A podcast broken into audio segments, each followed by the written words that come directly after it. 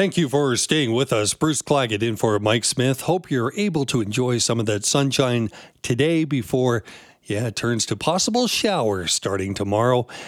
Well, then it's going to be back to sunshine and just a few clouds for most areas of the province for Saturday and Sunday. You know, over the past few days, there is one story that really ignited some very strong emotions right across the country. And this comes down to that transfer of convicted killer and serial rapist Paul Bernardo to a medium security prison after 30 years behind bars. Not really bars, but 30 years at a maximum security prison. People are angry.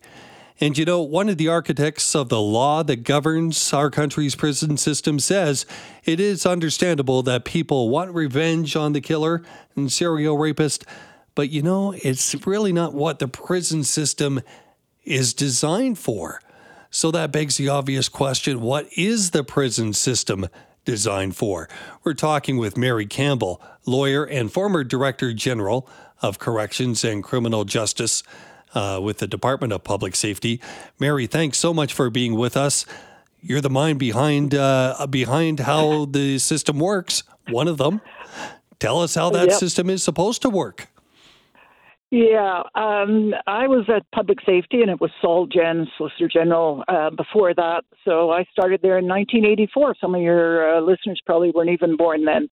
Um, and just uh, on one question there, Paul Bernardo was actually behind bars. I saw him once when he was at Kingston Penitentiary, and he was definitely behind bars yeah. in his cell. Some of those have uh, bars, he, yes. They do have bars.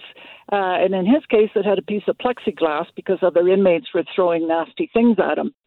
Uh, you know, he spent 30 years in maximum security, which is a very long time. And I don't expect anybody to say, oh, gee, that's too bad. Um, but the way the system is set up is that everyone is treated as having the potential for rehabilitation now. In this case, believe me, I don't expect to ever see him paroled. There is uh, just about no chance of that. But the principle is still there that you try to assess the person's risk and their potential for. Um, living some kind of decent life. Now, he's gone from max to medium.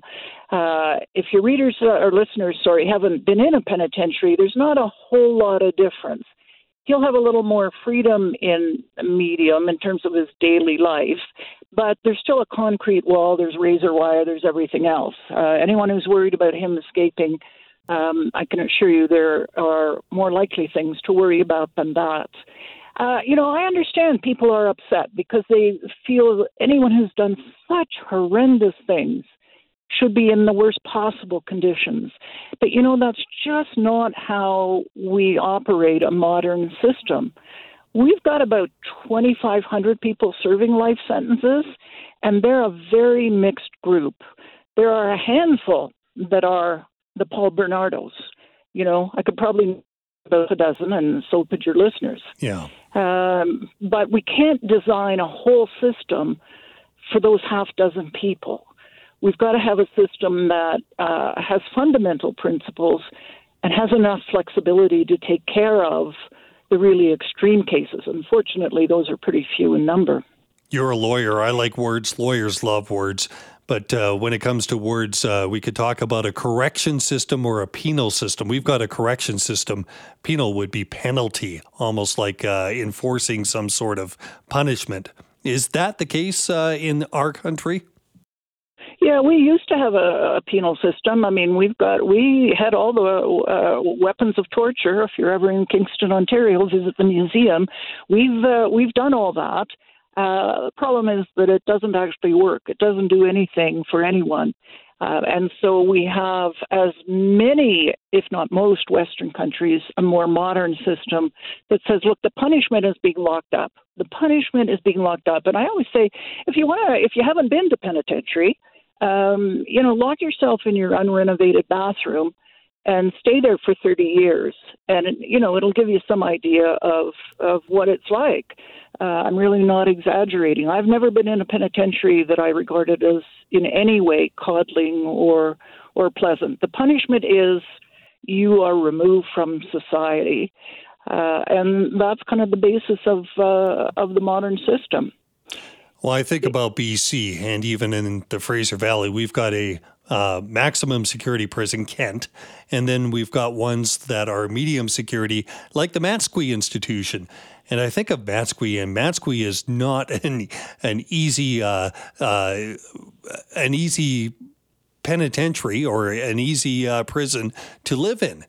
I mean, you've got that razor wire, you've got some hardened criminals in there, and I don't think you're going to be getting any uh, free ride if you go there. Is that the case right across the country?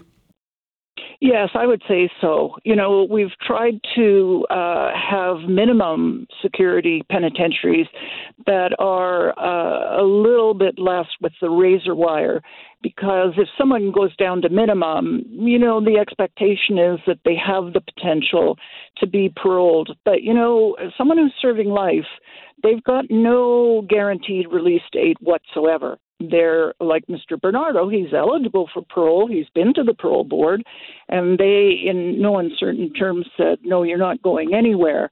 Um, these are, uh, you know, if people want to visit a penitentiary and, and do it the right way, not the wrong way, um, you know, check with your local John Howard or E. Uh, to go and have a look or uh, apply to attend a parole hearing because they're conducted inside the penitentiaries. It's a real reality check to see what uh, what goes on in there. Um, there's nothing. There is nothing pleasant about them. The you know the the lifer population, you know the roughly 2,500 people. Boy, that's a real mixed bag of people. And as I say, the Bernardos of the world, Clifford Olson, uh, Willie Pickton. You know, you can practically name the high profile ones. Oh, absolutely. Um, and yeah, as I mentioned, uh, I've been out to Matsqui uh, and I've actually yeah. attended parole board hearings, but uh, Matsqui is no picnic. But the one thing that I come away with is this question if you have a Matsqui or a medium security prison, is there any need to continue on outside of uh, public image with the idea of having the maximum security prisons? Or could there be like two different prisons, one that's minimum, one that's the rest?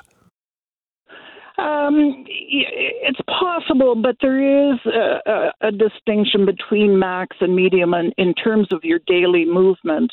If you're in max, you're pretty much in that cell with bars on the door, uh, you know, uh, not 24 7, but pretty close to it.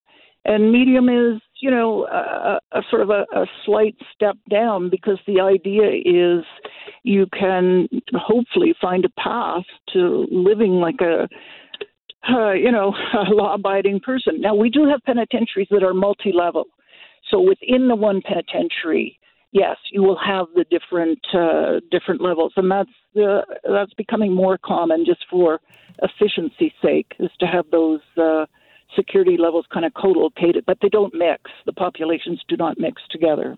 In this country, do we do we still have the hole? I mean, the place oh, you go oh, when you've been really bad in prison. Oh yes, I've been to the hole. Um, you know, we call it something else now. We called it segregation for quite a while, and now we call it uh, SIU, which I uh, always struggle to remember, Structured Intervention Unit. Of course. That's such a nice name, eh? It's like, I always like when they call uh, penitentiaries the reception center, and you think you're going to get, you know, a glass of champagne.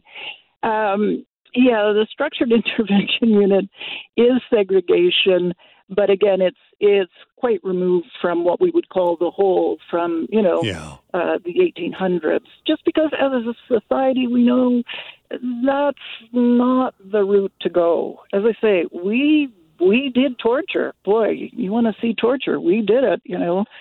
Um, and most countries have moved far away from that. Absolutely. Mary Campbell, thanks so much for shedding some light on what the system actually looks like and uh, taking this topic on. Appreciate your time. My pleasure. Thank you very much.